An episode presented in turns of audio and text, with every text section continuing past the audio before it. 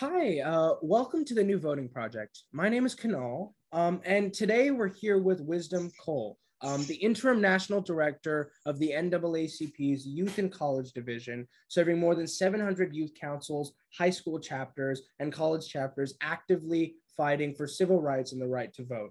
Um, you've been featured in NPR, Vice, NBC, um, and the Brookings Institute, The Economist, as an advocate for Black vote black youth voter turnout um, and issue-based campaigning. And in 2020, you were named one of Complex's uh, Complex Life's 32 activists who are changing the world. Um, and you're also a former UCSC graduate uh, here in the Bay Area. So thank you for coming out. Um, we do appreciate your time. Uh, I can understand you're very busy. It's great to be here. No, I appreciate it so much. And uh, thank you for you know, shout out my resume. You know, done a lot of stuff here at the NAACP, but just even in my organizing experience, um, and really attribute like you know my growth as an organizer to my time in the Bay Area. Yeah, well, well, thank you so much. Uh, so yeah, let's jump into these questions. Um, just for our first question, uh, for the viewers, talk a little bit about your background and and touch on how your your college experience prepared you for the responsibilities you assume today. Yeah, so uh, I went to UC Santa Cruz, like you said. I was originally a biochemistry major, and then I graduated with a degree in chemistry. Um, but along the lines of my college journey, um, I really got connected with you know youth organizing and really being in different Black organizing spaces. Um, I really went to college thinking I was going to be in the books, studying twenty four seven. You know, my original plan was to go to medical school and become a doctor. And you know, quickly within my experience um, in college, my perspective changed. I really talk about my college experience as being able to give me the words to describe my experience as a Black man in America. Um, you know, coming from a Nigerian household, um, just even growing up, I had to navigate my experience as being an immigrant, but also being Black in America or Black, you know, globally. And so when I went to college, I began to meet all types of students and organizers from across the state of California who had very similar experiences to me, um, grew up in very similar households, struggled with the, the, same things that I struggled with, and really, you know, posing the question, uh, what are you going to do about it? Um, I remember taking this class about uh, Black and African American and Latino students in STEM, and hearing all these problems and disparities um, and lack of access for our people, and just finding myself, you know, at a crossroads where I'm like, what's happening? Like this is happening every single day and anybody, no one's doing anything about it. And I really had to turn to myself and be like, well, what are you going to do about it? How are you going to get engaged? How are you going to make sure that this stops and that we create a better future uh, for those who are coming after you? And so from then on out, I really began to tap into a lot of campus organizing spaces. Um, I joined the BSU.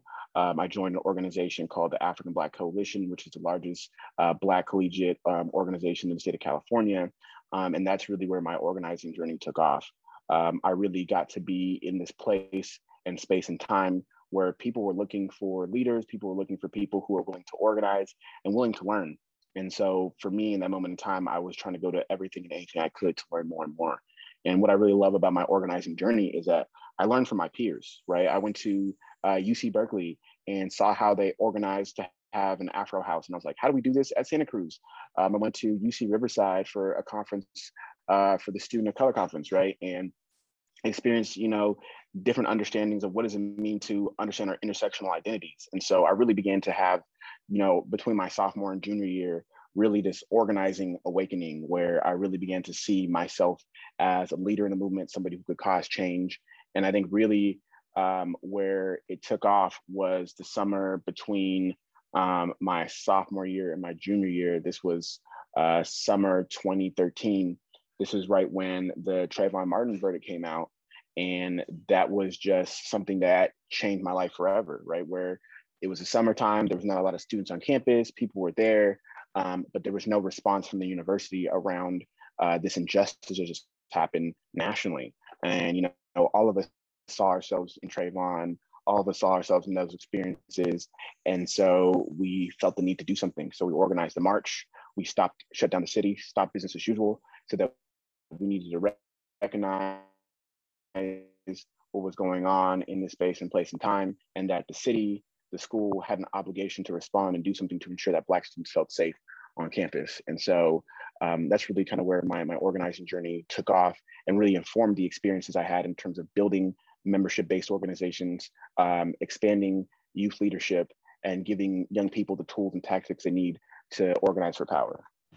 Yeah, well, that's a that's a pretty pretty wonderful story you have there. I like to say the same reason I got started was because I noticed a problem. Right in school, you know, I'm sure in many you know intellectual um, environments, you you talk about your problems with your professors. You know, you talk about them, you discuss them. You you know, you join clubs. I was in speech and debate a lot you know, in high school. I'm still in high school. I, I feel like I'm in college.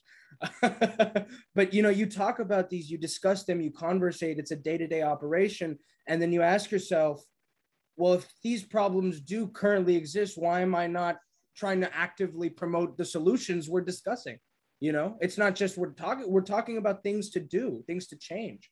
Um, and so do I do respect that from organizer to organizer. You, you know, you, you took up that mantle. Um, and, and I think it's, it served you well. Um, so thank you for that. Um, my second question, I guess you've, you've partly answered, is why why take up to to enter politics? You currently work at the NAACP. You know why why go that activism, community organizing route um, when there's when there's multiple ways to to influence change at a policy level? Yeah, so I was really at a place in my time in my life where I recognized that different times call for different strategies, right? Um, I never was a political operative, a political organizer. I was really about, you know, community based. What does it mean for us to give ourselves the tools and tactics necessary to um, liberate ourselves, right? Because I really believe that when you are dependent on other people, dependent on other folks or other groups or other communities, um, narrative change, objective change, things of that nature. And the only way that you can really continue to ensure that the people who are most marginalized in a community um, get what they need is by giving them the power. Um, and so, right after my college experience, I actually became a high school teacher. I taught high school chemistry, high school math, and a little bit of African American studies uh, because for me, that was really the opportunity to awaken minds. Like, you know, how do we uh, use education as a tool for organizing? Um, oftentimes people would come to my classroom and they would think that it was a history class or it was a social science class, but it was a chemistry class and math class because chemistry, math, academic studies, history, it's all connected to each other. Um, and then I remember, you know, math. math is useless on this channel.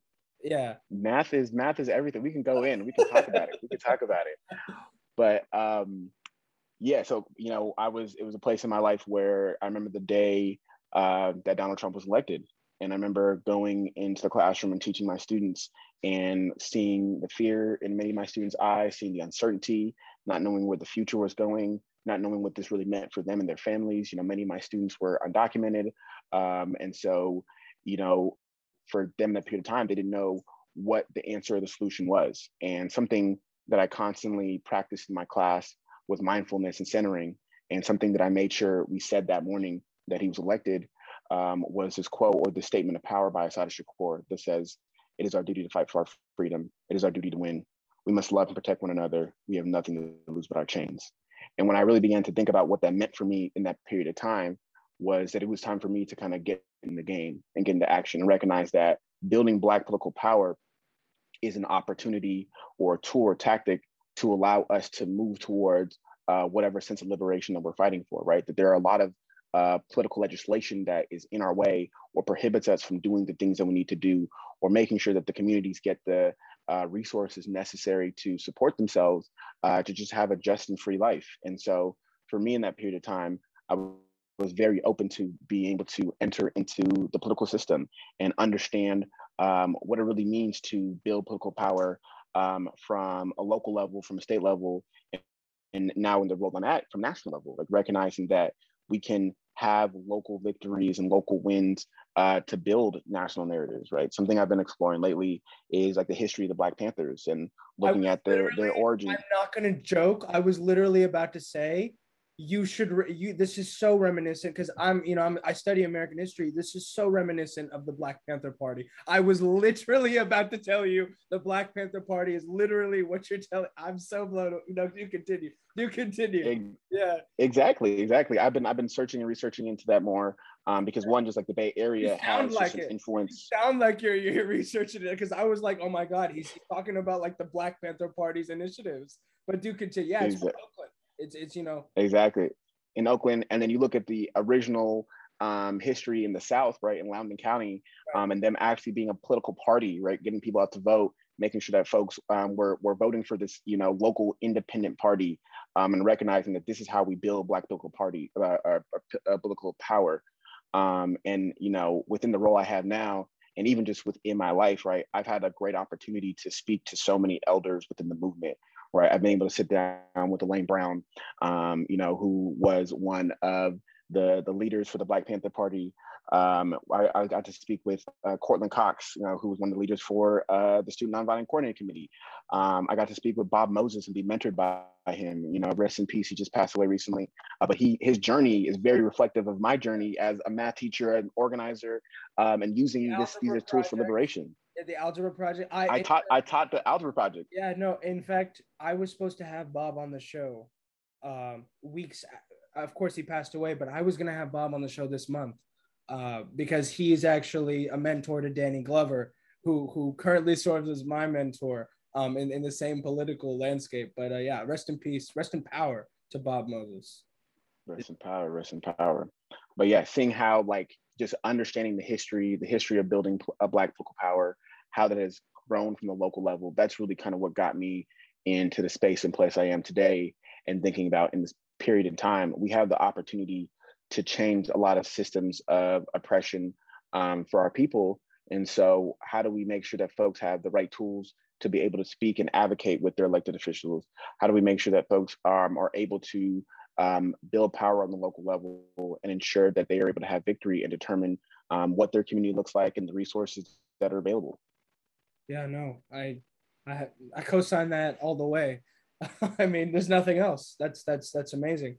Um, and I guess, kind of as an extension of that, what are what are some of the values? What are some of the policy objectives that I guess you're taking in your role right now at the NAACP? You're leading the youth and college division. You're obviously focused on civic engagement in the youth. What are you trying to advocate to them that and that you hope to accomplish with them? Yeah, so civic engagement is is is tricky. It's really interesting, right? Like as young people, We've seen elections be been stolen. We've seen corrupt politicians. We've seen, um, you know, the rise and fall of what some people may call a dictatorship, right? You know, we've seen a lot of harm come from political spaces. And so a lot of times folks ask me, you know, why are young people not involved in politics? Why are young people not engaged in voting? Um, and I'm like, have you seen the news lately? Have you seen what's happened? Right. You know, like why why would they? Right. But we have to recognize that like young people and all people are not single issue voters, right? That our lives are intersectional, that there are multiple issues that guide our lives, and that we have to make sure that as we are advocating for civic engagement, for people to to use and understand the power of their vote, right? Like I until being in this role and being in this space and working at the NAACP, that I really understand the power of our vote, the power of civic engagement, and how much money and time and energy people put into ensuring that the vote goes their way, right? There are people lobbying and political operatives who are doing so much work on day-to-day basis, not even even subconsciously, like from the ads we watch uh, to the cartoons that you know young people see. Like there's so much work that goes into getting people to believe one direction. Um, I think it's absolutely necessary for us to take back that power and recognize that there's so many issues that intertwine with it. So what I focus on is how do I make sure that folks understand how they can push for the cancellation of student debt, right? That's a priority campaign that we're working on. How do we ensure that there's police accountability and transparency? How do we ensure, ensure that the corporations that we buy from each and every day are accountable to uh, the people that they serve and the people that they are collecting money from, right?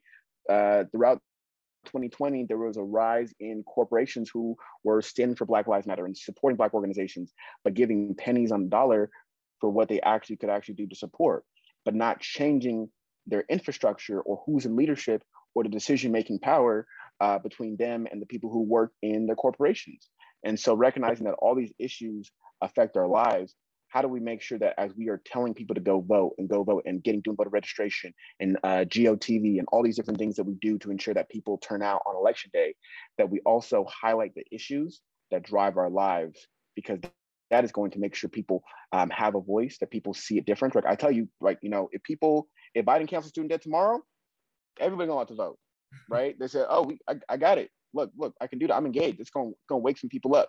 And so we really need for you know some real policy change um, not just people talking about it not people making empty promises not people flipping like reciprocals we need real policy change real policy action to change people's lives yeah yeah makes sense biden should cancel student debt but that that should be an episode i do with biden himself uh, shout out to anybody from the white house who's watching um, and you'd mentioned the year 2020 right um, I always like to to put this as a starting point of, of where we are right now. 2020 um, election, uh, uh, once in a century pandemic. I mean, a crazy year. Black Lives Matter. I mean, it was so. I, you know, in, in all my lives, uh, you know, in all my 17 years, I've never seen a year like that. Then again, I'm only 17. Um, give me your thoughts on the 2020 election. Um, and, and what solutions or what lessons you've learned since then um, in, in your role? 2020 was wild. Yeah. Um, I, I remember I remember starting 2020 off um, and I wrote this amazing civic engagement plan and how we were going to turn out and how we were going to get people engaged and that we were going to do um, all these things with HBCUs and we were going to do these tours and we were going to do these campus plus programs and engage the community and make sure that like our students are engaging on campus but also engaging with the community around them and I was so excited and then the pandemic hit and I was just like well, none of this is going to work anymore. Right. Like, what does it mean for us to engage? Like, we can't even go outside. We can't even leave the house. We're figuring out what this, you know, what's happening in not just our country, but happening around the world. Right. And it was definitely disheartening. It definitely was difficult. I definitely had to take a couple of weeks just to figure out like what is life. um, and at a certain point within the pandemic, this was maybe around the end of April, beginning of May, because it, was always this idea that oh like we're, we're going back we're gonna go back to normal we're gonna go back to normal oh things are gonna be back to normal in a month in two months in three months oh by the end of summer we'll be fine. It'll be good. And i really had to to sit and think and, and say to myself we're never going back to the world that we lived in before. Right. we're only entering into a new world. Like the world right now is clay. Everybody is trying to figure out how to define how we move forward. So who's to say that we can't define how we move forward? Who's to say that we can't define how education proceeds, how we go back to school, how our online learning um, is executed, um, how we do uh, advocacy work, how we define success in civic engagement, how we define success in campaign work, right? Like this is an opportunity to redefine what this work looks like. And that's really what empowered me and really kind of got me back in terms of the work that I needed to do as an organizer. So, you know, within 2020, we really had to change our tactics, right? You know, normally we'd be uh, door knocking and um, tabling and doing class reps and, you know, getting people to, to register to vote in this personal um, way that's really meaningful to us individually. But we had to quickly change our tactics to really engage in these virtual spaces, right? We had to do uh, digital and virtual canvassing. We had to hold multiple virtual events we had to use uh, SMS and email and all these digital tools to ensure that we were getting our message out, but also making sure that our message um, was specific to the communities that we wanted to target. And so, meaning that we were speaking to people holistically and not just for this vote, right? Where oftentimes, you know, people parachute in and out of our communities a couple months before the elections and ask us to vote and ask to vote. And then after the election, we never see them again. And we can't do that. That harms communities. Like we have to make sure there's sustainable interest, sustainable people, and continual uh, growth within those communities. So when I am organizing um, around electoral politics, I'm also thinking about the sustainability of our chapters and our state conferences and our young people who are organizing there and ensuring that after any civic engagement campaign, that they have skills, tactics, and tools and opportunities that they continue to use even after the election is over. So uh, the work I do really in 2020 was reimagining and re-envisioning what success looks like in this work and really thinking about the virtual tools that we used. Now kind of exiting 2020 and kind of thinking about, you know, we're almost in this hybrid model where we have to do both, right? We got to engage people virtually, like that's not going away, but there has to be some semblance of boots on the ground, right? Young people haven't been doing some of these classic organizing tools that we've been doing year in and year out um, before that and some of these tools are expired some things we need to update you know things need system update like you know clearly like texas needs to have some online voter registration because you have all these people there and we're in the pandemic like there needs to be access for that And the reason why they don't have it, it's purposeful.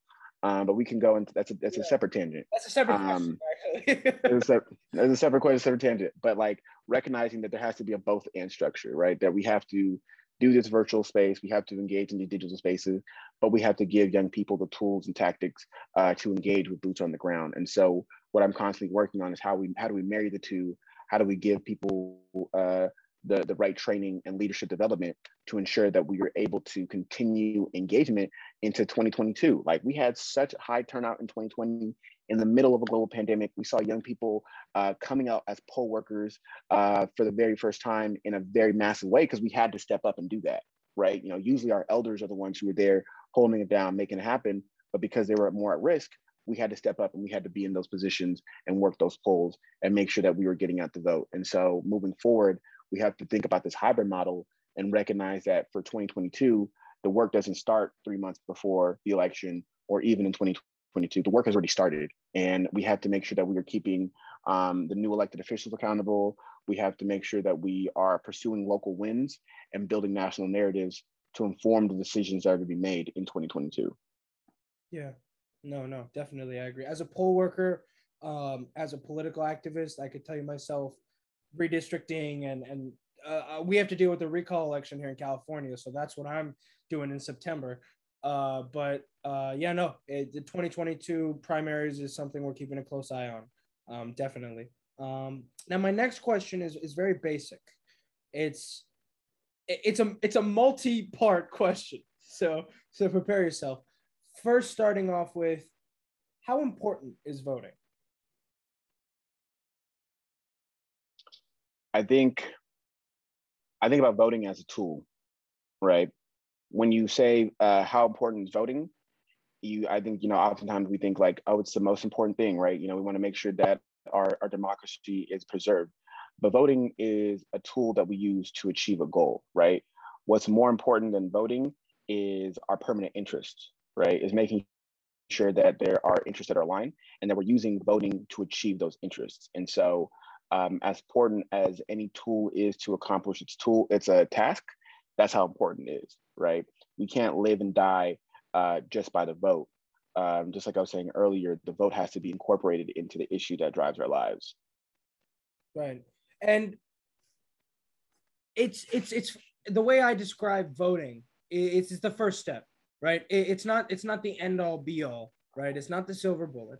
Um, and you know, uh, when when I try to convince somebody to vote, like eh, during the 2020 election, anybody who walked into my house, their first question was, you know, I, I, had to screen them, like, did you vote? Did you get your ballot in the mail yet? Have you sent it back? Because I can give you three polling locations near me where you can go drop it off, right? Voting is the first thing you should be doing, right? That it should be like inherent, right? It's it's your imperative as a citizen. Um, if it was me, I'd make it a law, right? Uh, but I, it's not me. Um, on that note, should young people like me, you know, I'm six, 16, 17 year olds, I'm 17, I'll be voting in my first election next year, you know, so I'm excited for that. I'm pre-registered, you know, I'm, I'm with the game, you know, I'm, I'm hip, you know, should, should we, you ready, you ready, you ready to go. Um, should 16, 17 year olds be allowed to, to cast their opinion, to, to, to fulfill their prerogative um, at least at a local level. We look at school boards who define their school policies. We look at municipalities that dedicate the, the, the school budgets and the police budgets, you know, topics that young people are not interested in. Should we have the right to vote? I totally agree that 16 year olds should have the right to vote. Um, I love what they did in Berkeley, right? And passing that, that 16 year olds could vote within the local elections. I think it's absolutely necessary, right? Especially thinking about as a former educator, right? And also, you know, a continual educator, because that's what I, I love to do and, and, be in those spaces and places, but recognizing how important civic engagement and understanding the world around us, right? It's not your classic civics class talking about the same, you know, the branches of government, which is also very important to understand, but recognizing that there are issues that drive our lives and it's all connected to the vote, all connected, like we can vote on these things. And I think that making sure that there is appropriate civics education curriculum um, and making sure that you know folks are getting involved like i i could continue to advocate to all my friends who are teachers still that like if you're teaching high school kids like even even elementary school middle school all of them on election day take them to the polls show them how it works. Show them how it happens. Have mock elections in your school where folks can see that process and so that it is incorporated into their lives forever. You know, we know when young people vote um, when they become 18, that they're lifelong voters, right? When you vote in your very first election, you're more likely to continue to vote. When you see voting happening in your family, you're most likely to continue voting, right? I love that you're everybody, you're checking everybody, hey, have you voted? Have you voted? That's a conversation thing that people need to be having. People need to be talking about, like, hey, what are you thinking about this ballot initiative over the dinner room table or what's happening? And I know not everybody has those those lives that are structured to do that. Um, and so I think, you know, there's ways that we can incorporate it within the education system. But I absolutely do believe that 16 year olds deserve the right to vote. Um, I think there's a lot of great opportunity for them um, to engage in electoral politics. And, you know, the younger that we're able to get people in, involved, you know, the longer that they are going to stay involved and stay engaged um, even after the first time that they vote. Like I always love the feeling of like, you know, vote like it's your first time. Like, you know, the very first time that you vote, the very first time that I got to vote for Obama, I was like, wow, like I got to, I got to vote for a black president right? That changed my life forever. That changed my perspective, right? I was an Obama kid, right? I was wearing the shirts, you know, changes come come to America, all that kind of stuff. I was I was out there, but that was because there was a culture or um, a support for me to have that mindset and that mind frame. So the fact that I'm in the position I am today, it's not by accident, it's not by mistake, right? There were people in my lives who mentored me to be in this place, but it started at a young age. Yeah, no, I uh, I remember I think it was the 2016 elections uh, and, and, the primaries. My parents took me to the polls. I got to know that, you know, they have those little curtains, you know, and I'm peeking around. I'm like, who are they voting for? You know, I'm like, maybe you should put this one instead of that one. But yeah, no, voting should be taught from a young age. Um, and, and, and definitely, I, I do, I do just want to say some folks like, you know, I, I like to say I'm special, you know, because I'm so engaged, but some 16 17 year olds aren't. So so the often counter argument is that you know should we really give them that responsibility? But i say you know what i say to that is until you give them the opportunity they'll never know how to try right? Facts facts. They'll, ne- they'll never understand that we're going to give it to you you know we're, we're going to hand it to you.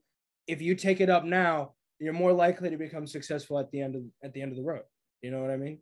Exactly exactly. And inform like if we want to see a society where people are engaged, where people are able to create the world around them, then we have to be able to give them the ability to do so, right? That's what's going on um, in this fight for voting rights right now, right? Where, and that, that's why we have to remember, like, this is not by accident, right? The reason, right, to come back to your question about some of the reflections from 2020, you know, we're seeing all of these legislation.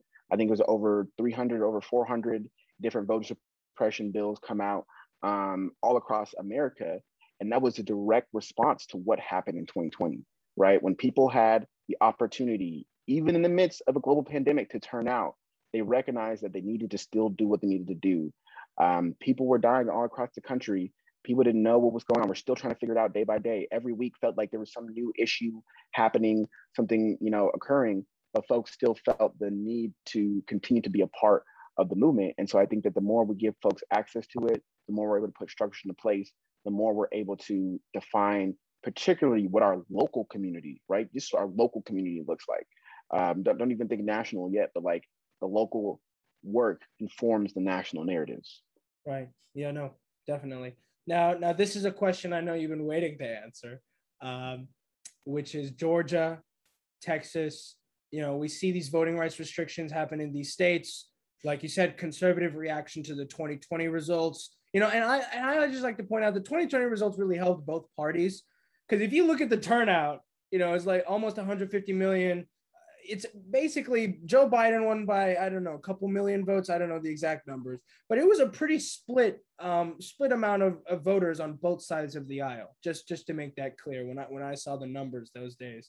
Um, what are your thoughts on on what on what is happening in Texas and Georgia? We have voting rights restrictions. We have poll workers, you know, unable to give out water bottles. You know, what what what kind of I hate to say what kind of bullshit is this like? From it's, your- it's ridiculous. Yeah, it's it's ridiculous. It is purposeful. It is distractions, right? It is something to set us off course, right? You know, I think what happened in 2020 was not a fluke it wasn't by accident. Um, you know, uh, a friend of mine in Georgia, you know, he always says that uh, organizers won the election, right? It wasn't um, because of one political party or the other. It was organizers who had set up infrastructure within their states and consistently working, right? You know, uh, folks like Stacey Abrams, um, Nsé Ufot, you know, these people, these Black women in, in Georgia who were consistently um, working for years and years and years, right? Um, and I, I remember, you know, seeing um, Stacey Abrams, you know, in her run for for governor, and you know, even after that, her consistent work to ensure that folks were getting registered, that folks had IDs, um, that you know there were systems or or, or mit- mitigations in place to help support uh, people who didn't have access. Um, it was consistent work necessary to do that, and so I think that these voter suppression laws are a direct result of that.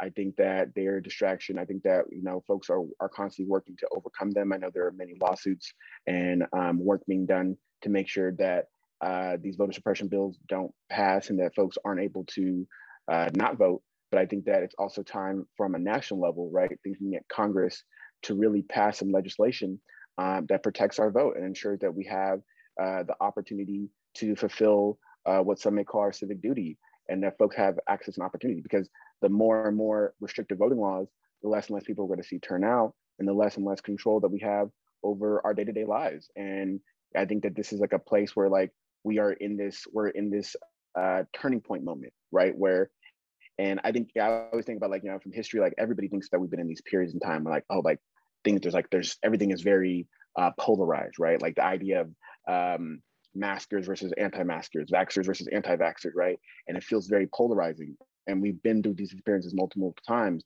And I constantly think like, what side of history do we want to be on? Right? When our children's children read back at this period in time, right? This period in time is going to be documented in the history books, right? And so if we have the opportunity There'll to change what America there'll be a whole chapter just on the whole, yeah. Oh, a whole chapter on the pandemic. There's going to be essay questions, and people are going to be, you know, writing stuff, um, their AP US history oh, yeah. um, uh, tests about the pandemic and using and citing sources. And this person said this, and this person said that um, to justify their reason. And so, do we want to be a part of this generation that caused change, that allowed us to ensure that we have victory? And so, I think that's where we're at right now. I think there's a lot of people who are fighting to ensure that things pass, recognizing that this fight for voting rights um, is a multicultural struggle, that it, it, requires coalitions.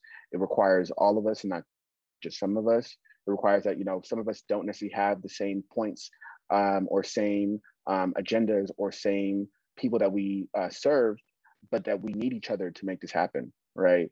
When um, John Lewis led uh, folks across the Edmund Pettus Bridge, you know, that was a that was a moment in time, and that had to happen to really push Congress to say like we need to we need to ensure that everybody has access to vote, right? There's no more opportunities to suppress, and we should stop this. But just because we don't have the paper bag test doesn't mean that suppression doesn't exist every day. So, and even in even in the state of California, right? Even in the state of California, we think we're sometimes the most progressive. There's still a lot of suppression that still happens within the state as well. Yeah, you'd be surprised how much rampant corruption is in the state of California, all the way up to the attorney general's office, the governor. You know, we look at these states like blue red, but you dig deeper, you talk to the organizers on the ground, you'll find out the real story. Um, and that's something I can personally attest to. Um, but just in closing, um, this has been a great time um, talking with you. Um, what is your advice to the next generation the, the graduating class of voters, the folks who want to get involved or want to find an avenue uh, to, to exercise their their their rights and and their their um, priorities, what they believe in. What would you recommend we do um, at this at this precipice?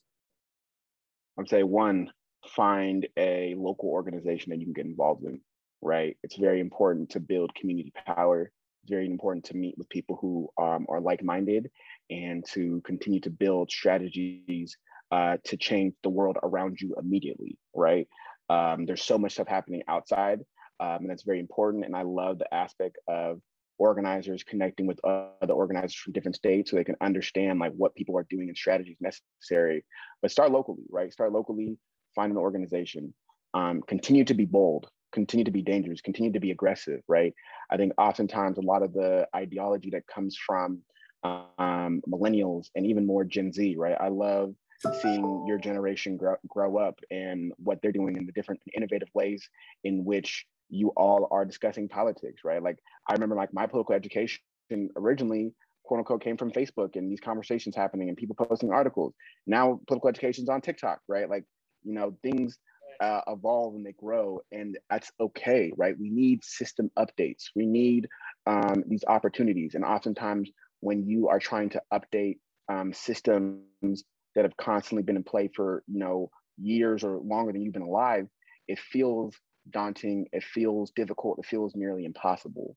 But every time there has been any uh, change that's happened in America or in the world, you know, it's it's it's had to go. Um, you know, you have to kind of just continue pushing, right? And people will say that you're crazy. People will say that you don't know what you're doing. People will say that you're too young. Um, but recognizing that this is our world too, and that we have to build this future, uh, not just for ourselves, but for those who are coming behind us too. Yeah, yeah, definitely. Um, that's that's I got nothing. You know that that pretty much sums it up. Uh, and and just on yourself, how can viewers stay updated on you um, and and your work at the NAACP? If you want to plug your socials, I'll link them in the description. Um, but if you want to shout, definitely. Most definitely. So um, for the NAACP Youth and College Division, definitely follow us on Instagram at NAACPYC underscore. Uh, we're also on Twitter and TikTok. Um, you can go to our website, www.naacp.org, to become a member because membership is power. You can get connected with local units, chapters. Um, we have you know chapters all across America on a majority of campuses, majority of HBCUs, um, and we want to make sure that you're getting plugged in and engaged um, so you can build with a community that is fighting for the future of freedom. And so um, super glad to be here with you and have this conversation. I, you know, I love this con- these kind of conversations because I also feel invigorated and, you know, reminded of, you know, what I believe in and what I stand for and what I'm doing. And so it's been uh, great to share this space and time with you. Yeah, no, say it's likewise. Uh, yeah. I, every time I finish an interview, you know, I always feel the sense of empowerment, you know, because as organizers, we get so burned out over the the extenuous amount of hours we work in Zoom calls and phone calls and text messages and emails we send every day. You know, it slowly fades away, and then you'll meet somebody and they'll be like, "Ah, oh, shit," you know, it's it's time to get back up and and keep fighting. So thank you so much for coming on the show. I appreciate your time, um, your your your perspective. I think you bring one that that's that's very fresh and it's local to me. You know, I just noticed actually the water bottle that I always drink uh, out of in these interviews actually UCSC. Uh, yeah. You know I rep. You know. Yeah, go slugs. Go slugs. slugs. Um, yeah, no. Is there, is there anything you'd like to add before we, before we end out? Um, nothing in particular. You know, I think that it is a brave new world out there. We need new ideas, new opportunities, and we need new minds to really help reinvent these structures, right? Um, something I'm constantly advocating for is for folks to get into politics, right? Like I was, you know, kind of afraid to get into politics for so long because I didn't think I had a voice in it. I didn't think I had a space in it. Um, and then just recognizing, you know, the purpose and how it can use to be served for a, a function for freedom and what's going to be necessary, right? For anything to happen, we need to, we need political power. And I want to be able to be in a space where I can build that political power to allow the folks who are continuing to do liberation work, continuing to do groundwork, continuing to do leadership work, to have the space and time to create the future that we need to create. And so, um, for as long as I can do this, I will be here and I will continue fighting forward. Good. Yeah. No, it's it's it's a good fight. And uh, when are you running for office? You know, I'm. You know, people ask me that a lot. I'm not necessarily interested in running for office if I'm being 100. percent um, Maybe, maybe somewhere in the back of my head but I love, you know, you know, I hope I see my future, you know, supporting campaigns, being a campaign manager, um, helping. I love finding talented people who have that passion um, for politics and being in those spaces and places and making sure that they're able to achieve their dreams. So, um, you know, I think my future yeah, may be in, in campaign management. That doesn't answer my question. I said, when are you running for office? Not what alternative career paths are you considering? It's it was it was more of like a date and time, like you know, the next three years or something.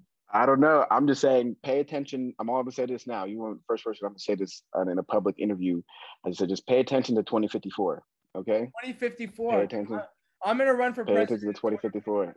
I'm gonna run for president in 2050. There you go. Okay, I love it. I love it. I'm gonna pay attention to 2050 too. no, but thank you so much, Wisdom. Um, and and we'd love to have you back on the show anytime. Um, just let me know, and and any issue you want to talk about, we're we're, we're game. Most definitely. Great to be here. Take care, man. Peace.